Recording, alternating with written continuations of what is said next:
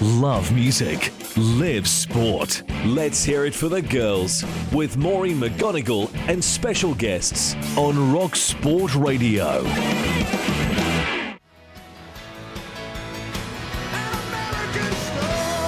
Good evening and welcome to Tuesday night at Rocksport Radio. It's Let's Hear It for the Girls. Tonight, as our guest in the studio, it is Hope Gordon, and she is an extraordinary young woman who is a paracanoeist. So, welcome, Hope, to Let's Hear It for the Girls. Thank you. And you're just back from Greece, and I was thinking, not Thomas Cook, was it? no, I, so I flew out with Ryanair and back with EasyJet. Uh huh, and had a good time. Yeah, it's good. Oh, it's great to get a holiday, isn't it? Yeah. I'm sure that must be a luxury for you because I don't think you get very many of them. Yeah, so this is us um, just on our, on our time off now, so it's good to go away for a few days. Ah, brilliant. Well, we're here to have a good chat, um, and later on, you're going to hear all about your exploits.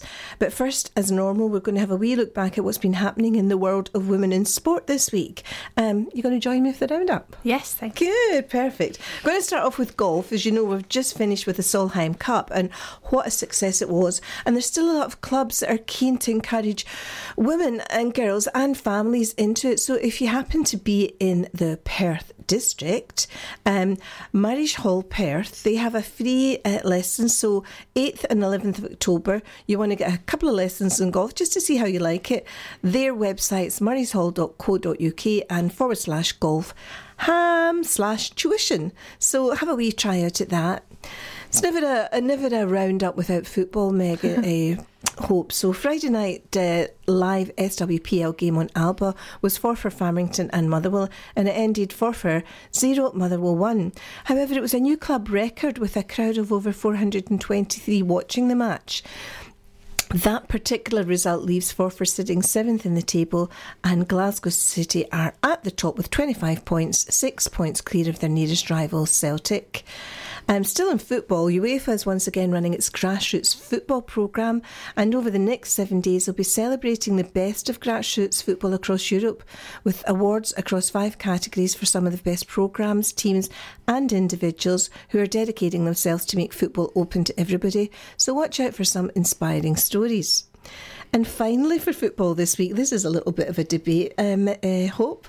Um, at the FIFA Football Awards in Milan, Megan Rapinoe was the Women's Player. She won the Women's Player Award ahead of fellow American Alex Morgan and England's Lucy Bronze. So she claimed the Golden Ball for being the best player at the 2019 Women's World Cup, where she helped the United States to win the tournament.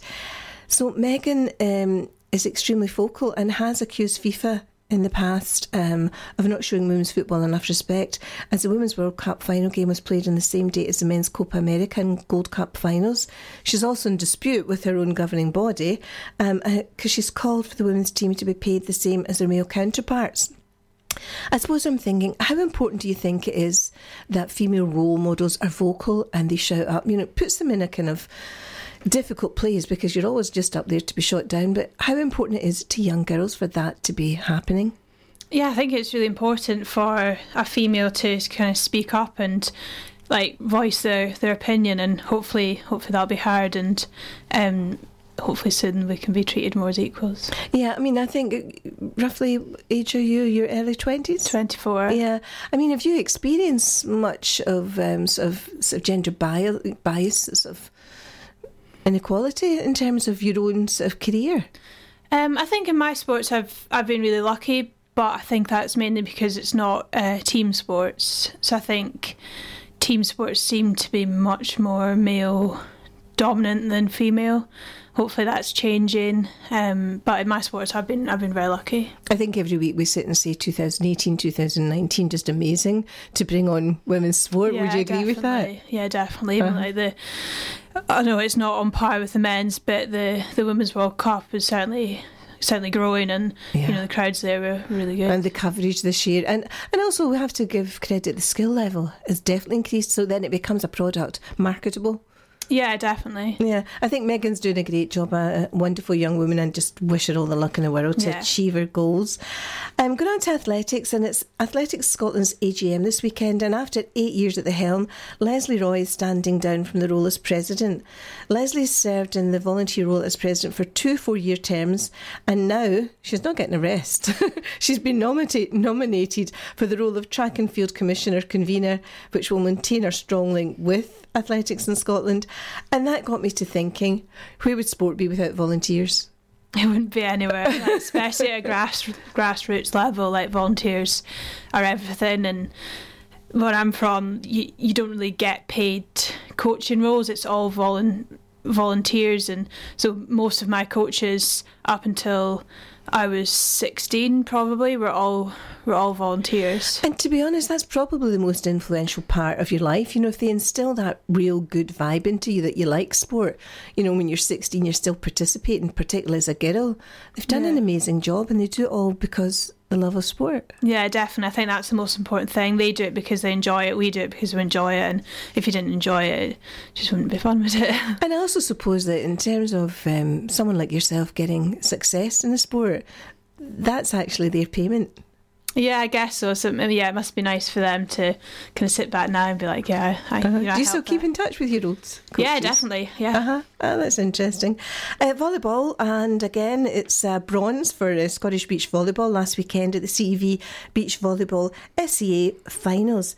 And this time it was on home soil, and the team tweeted, Great to finish our season on the podium on home soil. Should really be on home sand, shouldn't it? um, swimming, and it was great success for two Scottish competitors in the Down syndrome GB team at the European Championships in Sardinia last weekend. Ceres McCrindle from Ayr, who worked so hard and gave it all, finished with a magnificent bronze medal in the 50 metre freestyle, and Laura, Laura Logan went home with the gold medal in the 50 metre butterfly in the Masters 1 category. And both of them come from down Ayrshire, so that's amazing. They must be breeding really strong swimmers uh, down in Ayrshire, and good luck to the girls. Um, again, delighted that they've kept involved in sport. Again, being females in sport, it's Yeah, uh, definitely. I know. Um, I know Ayrshire's got a good, a good little disability swimming team, team, and I think it's mainly South South Uh-huh. Ayrshire. So Yeah. yeah. well done to them. Ah, good. Um, and another another week. There's always a week, isn't there? Never a week passes without it having a name. So this week it's Women in Squash Week, and again, like golf. Many clubs have got special offers to encourage new players. So if you're in Dundee, and again we're up the kind of Perth Dundee way, so they're working hard up there. Why not try out squash at Fort Hill Squash Club? It's club, club, club. Oh, that's easy for me to say. An easy word and I get it wrong. Um, these are available from the 23rd to 27th of September, 7 to 8.30 p.m. So you're going to have to Google this, Fort Hill Squash Club. Um, but again, great opportunity to try a sport. Doesn't cost anything. There's no pressure. You can go along and enjoy it. Squash, one of yours? No? It's not something I've ever done, um, if I'm honest, but it looks it looks fast, like a really fast paced game. So. Yeah, yeah, it does, doesn't it? Yeah. Mm. Right, we're on to judo, and it's Sarah Adlington, affectionately known as Bigian78 on Twitter, um, lifted the bronze medal at the Tashkent Grand Prix in Uzbekistan. It was a very, very tough fought golden score bronze medal contest where she threw her Spanish opponent for waza-ari. So well done to Sarah. Excellent to hear that. And also good news in cycling. Um, HUUB's Neah Evans won the Omnium at the UCI Grand Prix Poland this weekend. Uh, this topped off an already great weekend for her and Katie Archibald as uh, they won the Madison. And a little bit of news about Stirling University as they were named the Sporting University of the Year by the Times and the Sunday Times. And Kathy Gallagher, who's the Executive Director of Sport at the university and also been a previous guest on the programme, said this is a great achievement and testament to the hard work that's been invested over a number of years. I also noticed that Carla Reeve Muirhead um, tweeted this ac- accolade is testament to the commitment, vision, and energy of the university. And as an honorary doctor, I am proud of this significant achievement. But I think our universities in Scotland do a lot of great work um, for sport. You know, you've been at university yourself, um, Yeah. studying sport and exercise, was it? Yeah, sport and exercise science. And and what was the sort of, you know, the the sort of after study like? Was there plenty of sports facilities there for you? Yeah, so I was really lucky that um, all my lecturers they were really supportive in my sport, and they were they were really good with in terms of kind of deadlines and stuff. If I had competitions and stuff coming up, um, they rearranged a couple of exams for me because I was away and I couldn't make it. Um, so yeah, they were really really supportive. I actually worked at the gym at Engage, at, which is within Edinburgh Napier as well. So um, yeah, I could use the facilities there, like the labs and everything. So it it's a perfect environment, really, isn't it? And, and, you think of some of the names that are coming out. You know, Duncan Scott, who's made a huge name yeah. swimming, was was uh, was he still at Stirling Uni when he was making his name in the first instance? Do you know? Yeah, so he's he's he's been at Stirling Uni for a couple of years now. Uh-huh. Um, and I know they've got a great program, particularly for women uh, golfers, and they've had quite a few success there. And of course, um, Scottish Women in Sport work closely with UWS, who are our priority sponsor for our awards in November. Okay, yeah. And they have um, last year they had we had Hannah Rankin there as one of our finalists, who was preparing to go out to America um, to fight Claressa Shields and she actually went to UWS to their new facilities out in uh, Hamilton um, to use something like a an altitude chamber. Yeah. Um, so they have all the up to date facilities, and the great thing is they do extend them out to people out with the university as well, and they help. Yeah, know, definitely. People in the area. Yeah, and just to finish off with curling because uh, Team Jackson lost the semi final of the KW Classic in Canada, and that was the end of the road for them in Canada. The result was 6 7 to Team Boldstone. And just before we finish up the roundabout, oh, the roundabout, goodness sake, yeah. I got lost on my way here today. I think my mind's elsewhere. um, so just before we finish up our roundabout, I just wanted to speak about the Swiss Awards, which um, are going to be, they're open now for people to nominate their favourites. So we can't have these awards unless people actually put nominations in. Yeah. And people sometimes think, oh, I won't do that. Someone else will do it, or I won't do that. This person won't win please let us be the judge, put it in. We've got categories, um, 10 different categories. We've got Sportswoman of the Year, which is UWS. We've got Sports Scotland Young Sportswoman of the Year, Caraway Team of the Year, CubeNet Community Club of the Year, Frame Innovation in Sport. This is a new one. Okay. Innovations, we're looking at campaigns, events, whatever. We've got Role Model of the Year. Specsavers Champion School of the Year, and we've got the Inspiration Sport Coach of the Year, Official of the Year. There's something there for everybody. Definitely. There definitely is. The the website is only open till the 7th of October, which is no time at all because we're coming to the end of September. Yeah, so, two weeks left for you to get your nominations in. So, thank you for joining us on this one. We're going to take a little break. Um, and before we settle down, um, we'll come back and we'll hear more from Hope and we'll hear about how she battled and and she endured trying to convince medics that she wanted her leg amputated. And as a young woman, you must have had a right strength of character to take that, and also how you crowdfunded to enable this to happen. Yeah. So, this is one you don't want to miss. Get the kettle on, get your biscuits by your side, get your feet up, and we're going to hear more from Hope in a minute or two.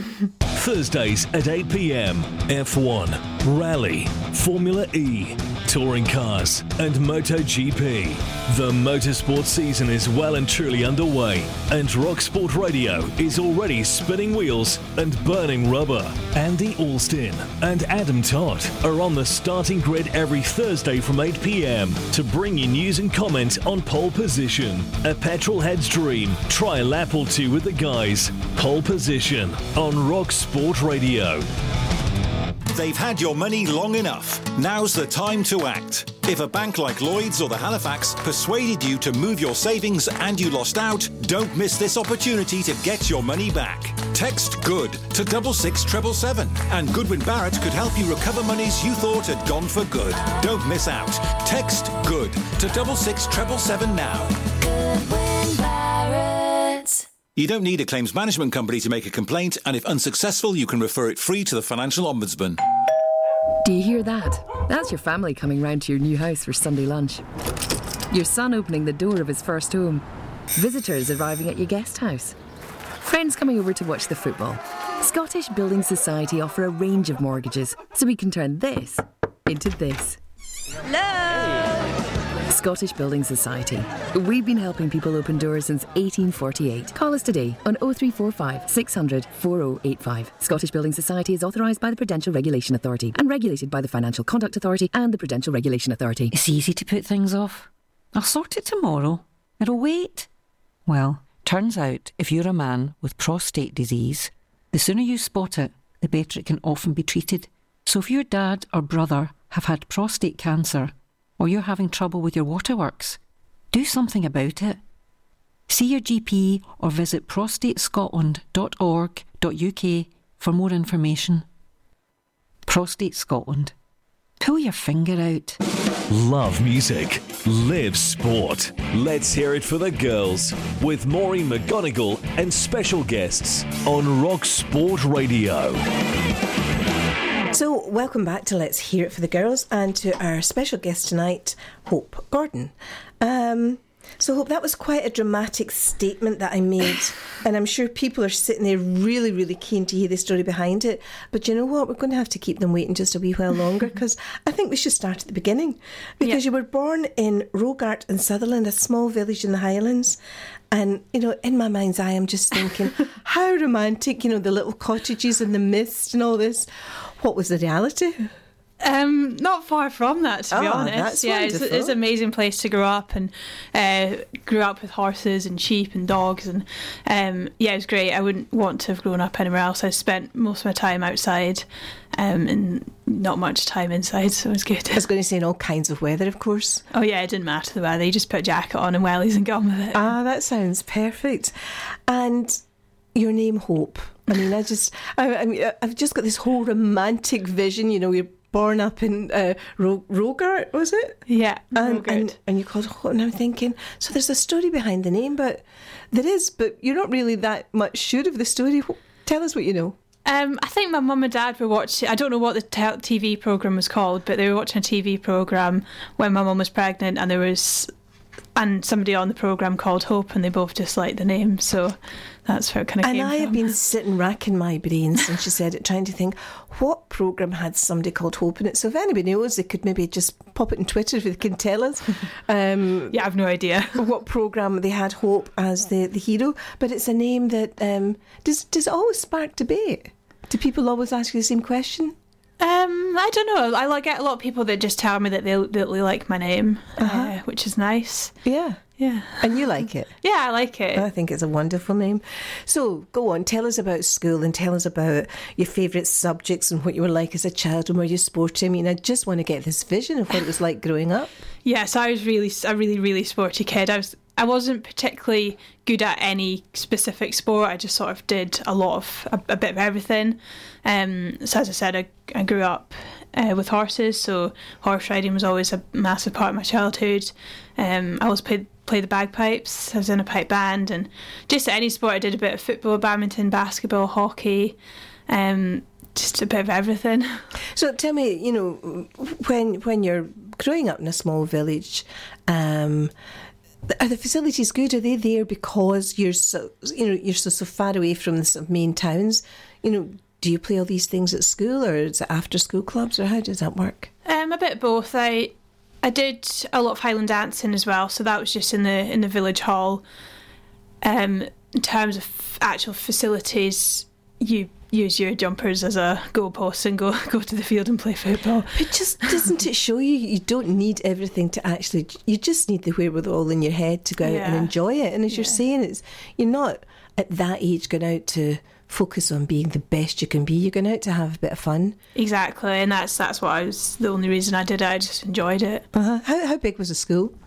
Um, so my primary school was maybe about twenty five people in the entire school. So primary In the school, not in the seven. class? No, no, no. So there's, I think there was on average there's about three people in my year in primary school, Wow, that would be fascinating. and then um, that was all I knew. And then when I went to secondary school, I went to Dornoch Academy, and this was a school of about 250 pupils.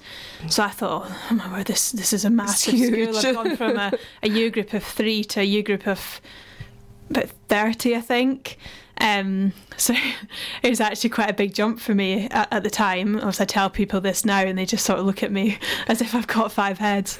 um, but yeah, it's pretty remote.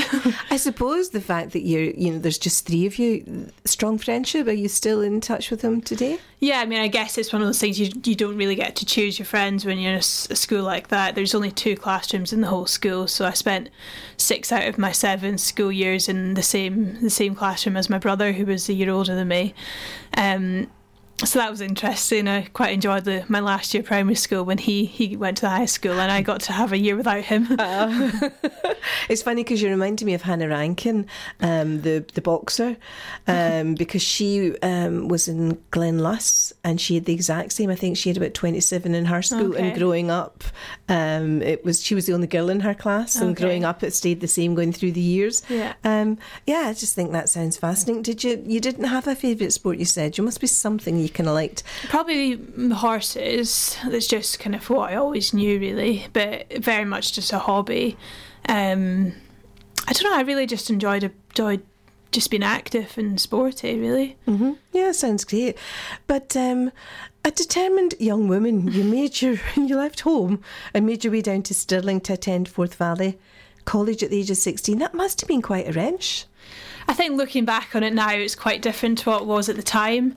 Um, so I actually spent the whole of that summer in Glasgow um, in hospital at Yorkhill Children's Hospital. So when you're in a children's hospital, you're not allowed to leave the ward by yourself. So I spent, I think it was six or seven weeks um, in there where I'm not allowed to, to leave the ward by myself. And then literally a week later, I was living by myself in Stirling. So I guess when you look at it like that, it was quite a big jump. And um, I didn't know how to read a bus timetable. I could cook pasta, and that was about it. So, yeah, I guess I, you just have to kind of learn as you go and just go up quite quickly. Well, you know, that's sometimes the best way, you yeah. know, needs must. But I'm just thinking as well, you know, being so distant from the hospital, it must have been difficult in terms of your family coming down to see you. Yeah, it, it was. I mean, sort of two, 200 miles away. Um, obviously my mum and dad were working a, a lot and um, one of them had to be home with my brother so um, yeah I did spend quite a lot of time down in Glasgow in hospital with um, like by myself really but I was really lucky that I made all the nurses and the, the staff of the hospital were really good to me, and they were kind of like my family as well. And they, yeah, they were they were great and kind of looked. Oh, that's a lovely thing to see, isn't it? That they become like your family. I think yeah. that's really really nice. So the reason you went to Forth Valley College was a means to an end because you wanted to get to university, but you completed your HND um, there, which opened the door, and you ended up at Napier. Yeah. In the third year. Yeah, so I, I missed quite a lot of school um, kind of growing up just because I was in hospital a lot. And then when I was 16, I kind of got the, the opportunity to, to move to Stirling and to swim there and then also go to, to go to college. And I'd kind of left school with, well, not much qualifications. Um, so I just sort of kind of did, you know, the whole stepping stone thing at college and worked my way up college. Um, left with an HND and then went straight into third year. And it, uh, Edinburgh, Napier, so I moved through to Edinburgh in 2016 and went to uni there. So obviously very focused, very determined, very single-minded. uh huh. Um, because you started uni directly into the third year, but just four weeks after having your leg amputated. Yeah, so that was interesting. Just, um, that has to be the understatement of the year. That was interesting. Yeah, so must have been daunting, was it not? Well, I think I don't know. I was supposed to have the operation a lot earlier in the year than than what happened, and I sort of I didn't know anybody at the uni because I was going to be a brand new new student there, and eventually I sort of I found an email address online um, to to one of the lecturers, and I sent him an email, and I sort of said I'm due to start in September, but I'm actually having quite a major operation. Um, in August, and just to let you know, I, hopefully I'll be there in the start of time. But if I'm not, then then that's why. And I guess kind of going into operation, it was very much an unknown. I had no idea how quickly I'd recover or whether I'd be using a wheelchair to get around or like how, how it would go really. So it was quite an unknown, but everything went well and I rocked up to the first day of time.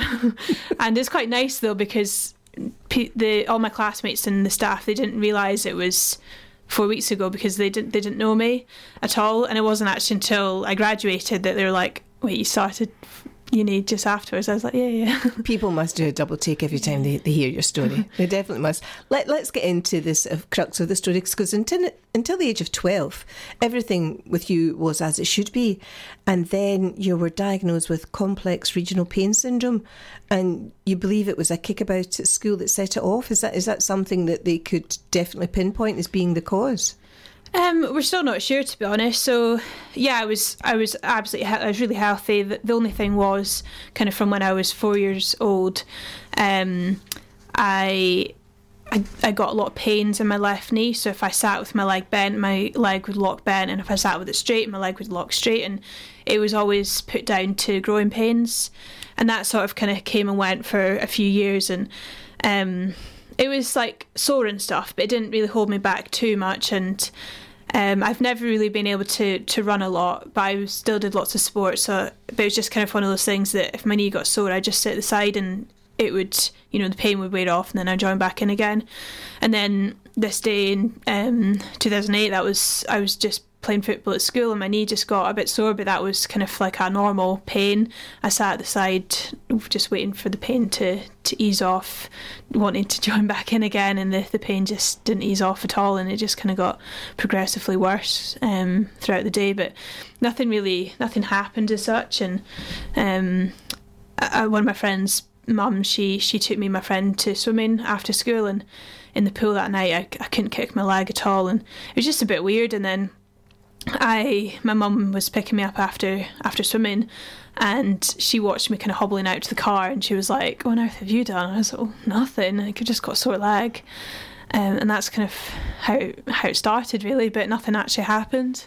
I suppose as well being so active, people just assume that it's been a knock and it's something yeah. and they don't go away and, and yeah, it's really difficult. The, the actual the syndrome itself is, is is quite difficult. Didn't I read somewhere it feels like people are sticking pins and needles in you, like electricity going through. Yeah, it's a very like it's kind of like a burning, kind of stabbing pain. Like I always felt like my leg was on fire, and yeah, it was it was pretty horrible. But it took it actually took about a year to to get that diagnosis as well. So I spent about a year kind of not knowing what was going on, but still had this leg that was just progressively. And was that through a sequence of doctors? Did you have to keep on moving on and moving on until you get someone who could have understood what you're talking about? Yeah, so I, I saw quite a few different GPs um, to start with, and then eventually I saw saw a doctor who I went into Raigmore, the hospital in Inverness, and then it was when I was in there they um, they sort of kind of scratched their heads and were like, yeah, okay, maybe this is a bit more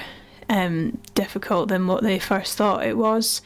So then that was when I got um, transferred down to Glasgow to, to Yorkhill, and it wasn't until I went down there for the first appointment that I saw the, the specialist, and that was when I was diagnosed with complex regional pain syndrome. I suppose it's something that they don't see every day, which makes it much more difficult. Uh, they would rule out everything else until they come to that sort of conclusion. Yeah, and I still remember getting the, the day I got the diagnosis, and it was it's weird because I was actually really happy because I spent like a year with doctors being like, oh, I don't know, I don't know. Like, I, I had some negative experience as well where because you can't see pain, it's pain's invisible. So people would say, oh, no, like it's just in your head and all that sort of stuff, which obviously isn't pleasant. And then when I got this diagnosis, I was like, oh, like somebody actually knows what's what's wrong with me, and I was really happy. And he said to me and my mum, he was like, just don't Google it but then of course we went we went home and I sort of went from like really high so okay like, I know what's I know what's wrong and then I googled it and I was like oh wow. Mm.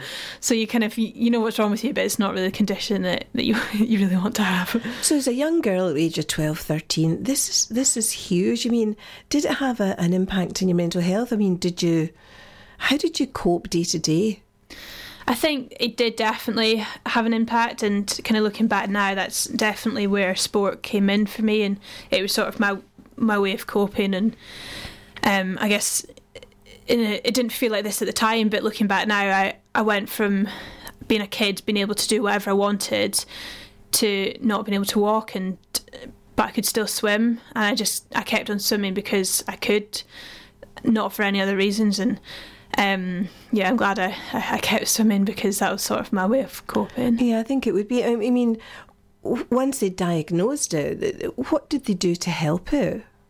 So it's one of these conditions where there's there's not a cure. There are treatments that could potentially help, but it affects the condition affects everybody differently. So if you would have the same condition as me, it might affect you completely differently to how how it affects me, and you would respond to different treatments differently as well. So I spent a lot of time kind of in Glasgow and in hospital getting different treatments, and unfortunately nothing really nothing really helped and. Um, there's some things that would might help the pain on a very short term basis.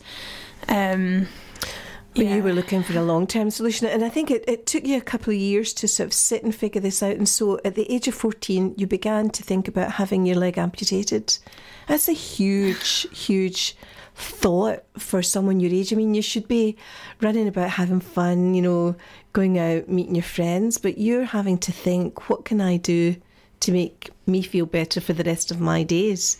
And you came to this kind of solution. So, where, where did the thought come from? Is this more sort of Googling? No, definitely not. I think it was by this point I'd had had a couple of years of, of treatment, and unfortunately the treatments weren't going well.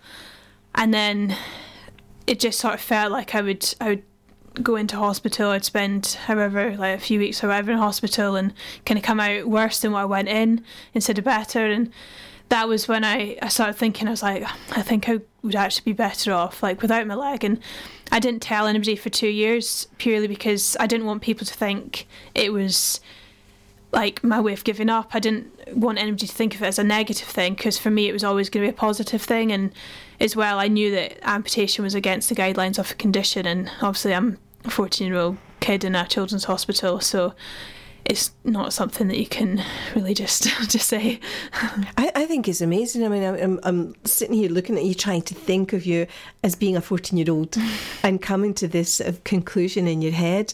Where were your parents at this time? Were, were they supportive in terms of what your thought process was?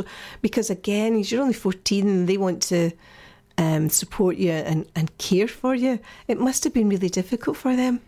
Yeah, I think it was, and I didn't I didn't tell them for a while.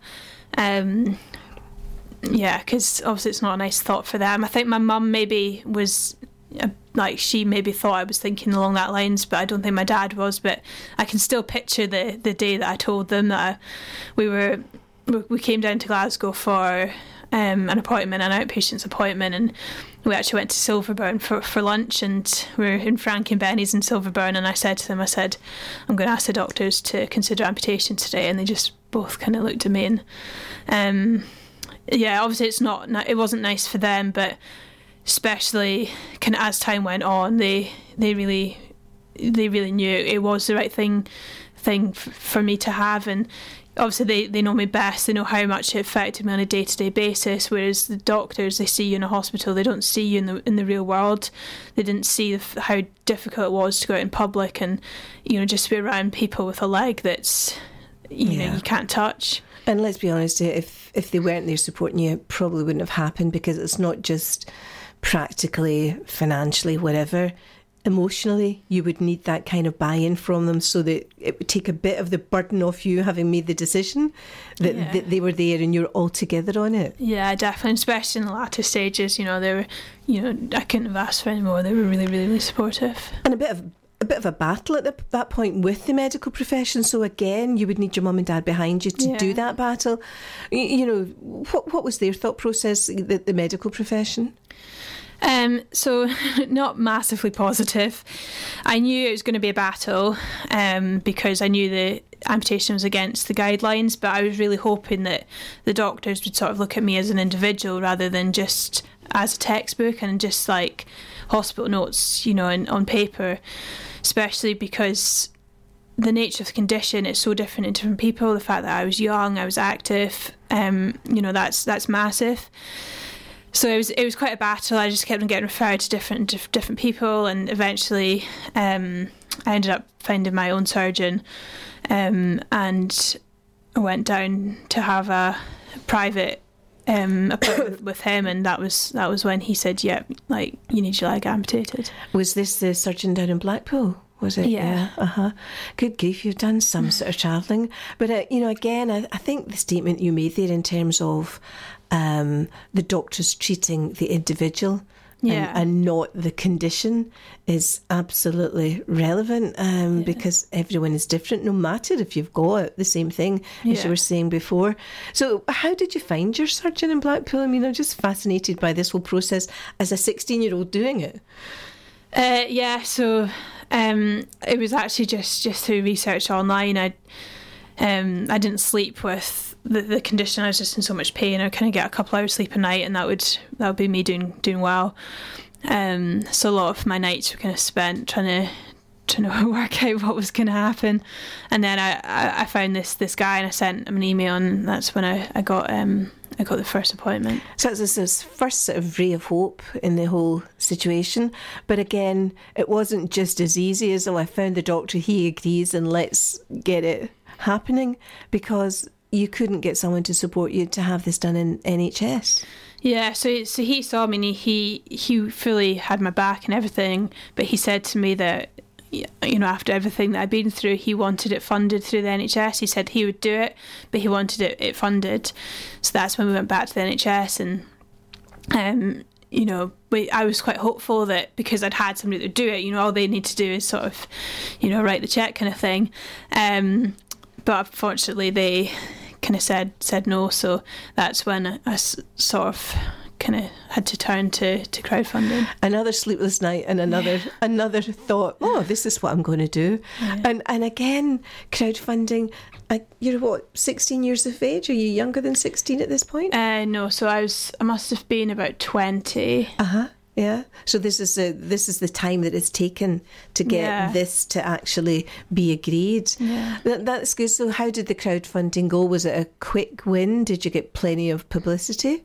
Yeah, it was amazing. It kind of was far more than I ever thought. Wow. thought it was going to be. I, I made a page, and I, I remember um, sending it to my my flatmate at the time, and I was absolutely petrified because. I like a lot of like my f- close family and close friends. They knew that I wanted my leg amputated, but sort of a lot of people didn't, and even people that I saw on a daily basis. You know, it's not something that you really tell people. And then I, I but I knew if I didn't raise the money, then it was going to be really difficult to do to get to get the money like ourselves.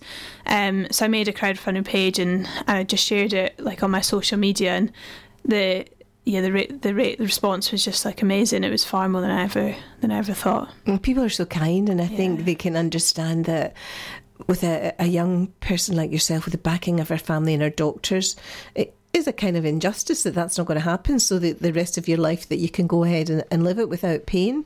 So it's great to think that they came out and supported you. How much did you raise? Is that something you can tell us? Uh, yes, so I raised ten thousand pounds, which was That was exactly exactly what I needed for the for the op. So it was, yeah, it was incredible, and yeah, I definitely have a lot of people to thank, and Uh-huh. yeah, I don't think you could go around and thank them all. Just one generous big thank you, everybody. so where did the operation take place? so it was in Blackpool. Uh huh. And again, there's cost for the family to travel. I mean, that's some distance to yeah, come down and yeah, see it was it was it was kind of a long time coming because I, I thought it was going to be the start of 2016, so sort of January time, and it actually got cancelled or postponed seven times between January and when it eventually happened, the second of August. So In fact, there's a stat that says there was 1,917 days passed between first asking for an amputation and for it actually happening.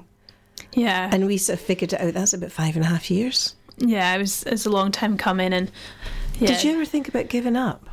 Yeah, definitely. I think like there was a lot of kind of tough times, but um, that's kind of where where sport came in, and Mm. um, This is where your resilience. yeah, and I think you know I do have something to, to you know kind of a lot to thank something for, but um, it was tough, you know, and I think.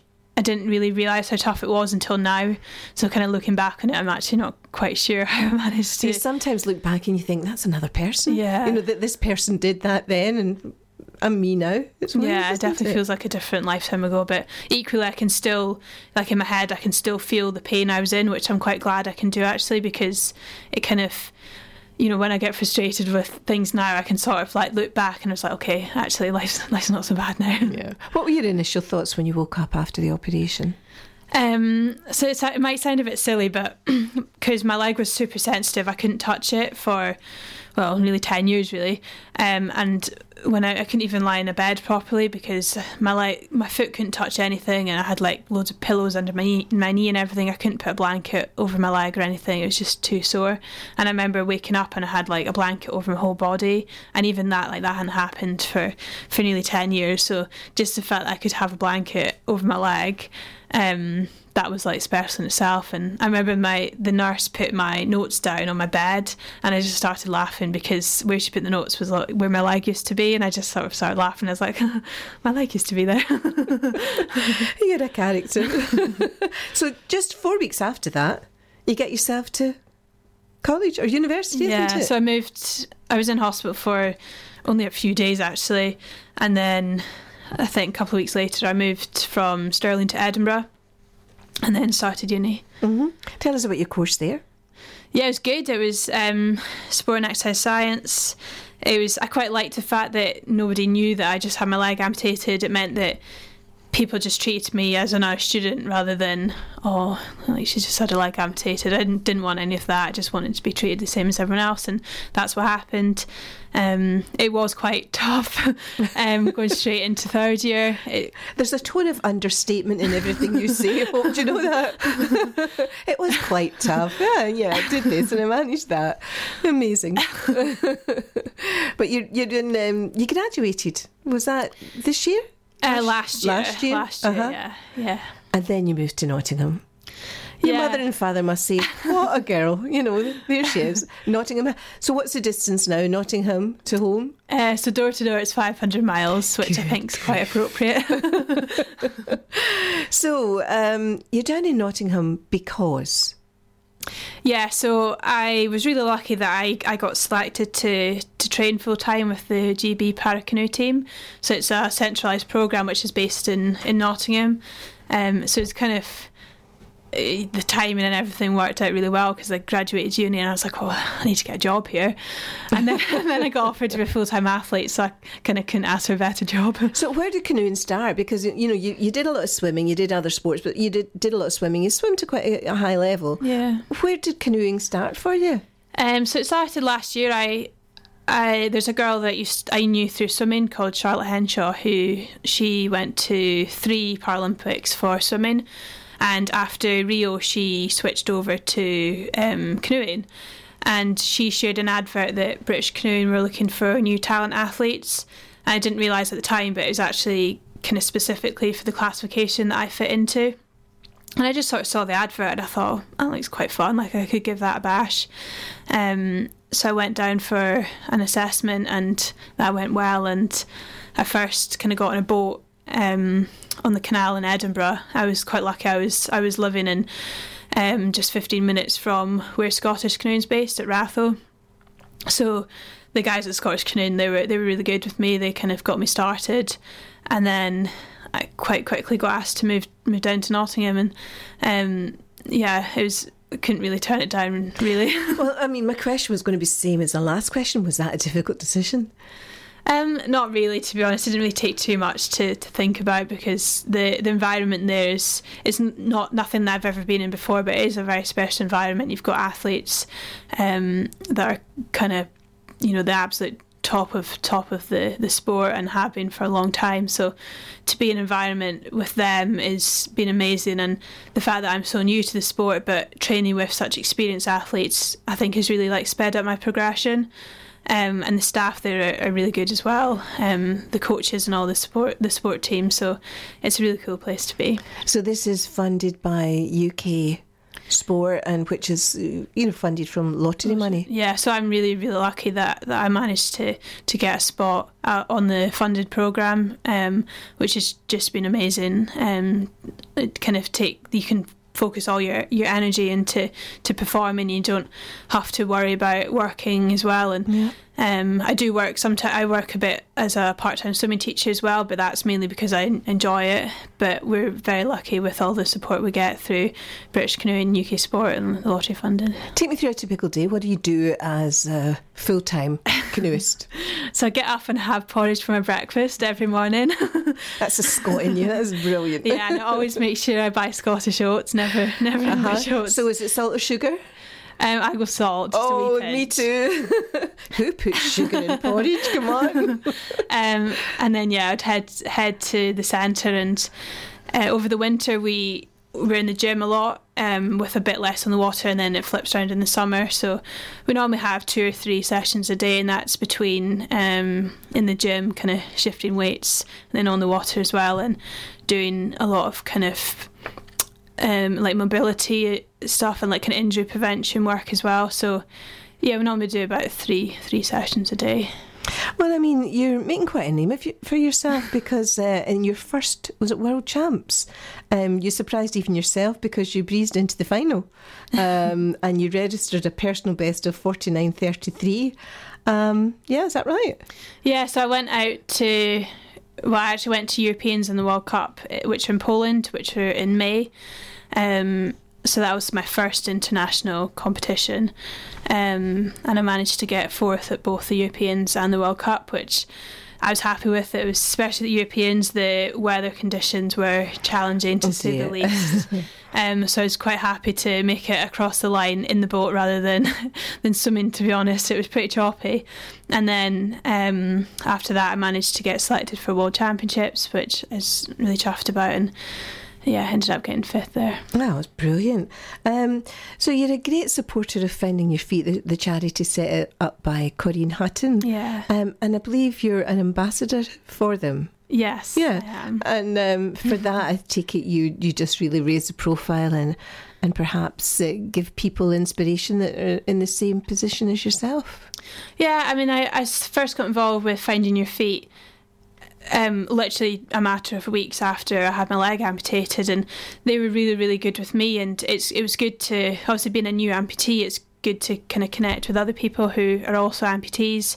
Um, and I just I love everything that the charity is about, and I, it actually kind of made me realise a lot of things. So a lot of um, amputees that I knew already were kind of through sport, whereas I didn't actually, and they kind of like got on. They were really positive, and you know they had their focus off their sport. Whereas with finding your feet, I really got to know people who, you know, the other end where how much a major accident or major surgery really affects you, and um, you know, to the point where some people, you know, they, they don't like to leave their house. And I think that's where finding your feet really, you know, really help. And actually, for, for some people, going out and meeting up with people to have a, a cup of coffee is, is a big achievement. And I think finding your feet really, they cater for all sorts of people, whether you want to go and um, have a coffee or do some gardening, or whether you want to abseil down a crane or go rock climbing. so every, that, that's exactly kind of what you were saying with the doctor. So everyone's treated as an individual, Yeah. and their personal best could be just going for a cup of coffee. Yeah, exactly. But it's celebrated because they've actually achieved that. exactly. And who could be more inspirational than Corinne herself? Oh, absolutely. she's mad as a hatter, but she's amazing. Oh, that's amazing. So, um, good luck for that. So, tell me, um, what's your ambition? Um, so we've got selection for the Tokyo Paralympics um, next year. So kind of training for that, and it's going to be tough. There's only only one spot, so everyone's kind of fighting for for that one spot. So you know, it's it, it it's not going to be easy. And um, right now I'm kind of second, but the you know the girl that's above me, she got silver, just missed out on gold at World Championships. So it's not going to be an easy task. But I'll um yeah definitely give it my all and but as well I'm also I'm still quite quite new into the sport so still lots to work on Well, this is it. I mean, this is your first um, Olympics coming up, but you know, Yeah. at, at the tender age, and, and particularly, I think with the sport, that's something you could do quite long into life, isn't it, age wise? yeah definitely so they kind of when they took me on the program it was sort of as a kind of Paris 2024 kind of target but equally I, you know I'm going to give it my all and try and get to Tokyo So, apart from, excuse me, apart from Tokyo, what's the ambition? What's what's the thoughts for the future? Um, I don't know. I, I want to take my sport as, as high as I can, but um, kind of outside of sport, I guess. uh, You know, I'm I'm quite passionate about raising the profile of disability sport, um, I love doing all the stuff that I do with finding your feet, and yeah, I'm not really too sure, but we'll see what happens. A little thought here for you. What about a book? There must be a book there. That would be so interesting. I would love to read it. So oh, thank you. Maybe well, we'll see. That's your next step. You know, in your spare time. Maybe your spare time. Um, listen, um, before we say good good night to Hope, just let me take a wee minute to remind you all that if you'd like to be my Tuesday night guest on Let's Hear It for the Girls, or you've got some news, results, or upcoming events, please let me know about them. You know, this is your platform to get all the stuff out about women and girls in sport. And you find them in, you can contact me in any of the social media channels. So it's uh, Twitter, Rocksport DAB, or through Facebook, Rocksport Radio. And just mention Let's Hear It for the Girls. That'll get sent on to me and we'll get in touch. So, can I say a huge thank you? I've enjoyed having you here. Uh, good luck for the future. And you've got a wee song to play us out. What is that? Thank you very much. Um, so this is for my mum, who's a massive Meatloaf fan. So we're going to go with All Revved Up and No Place to Go. Thank you, Hope.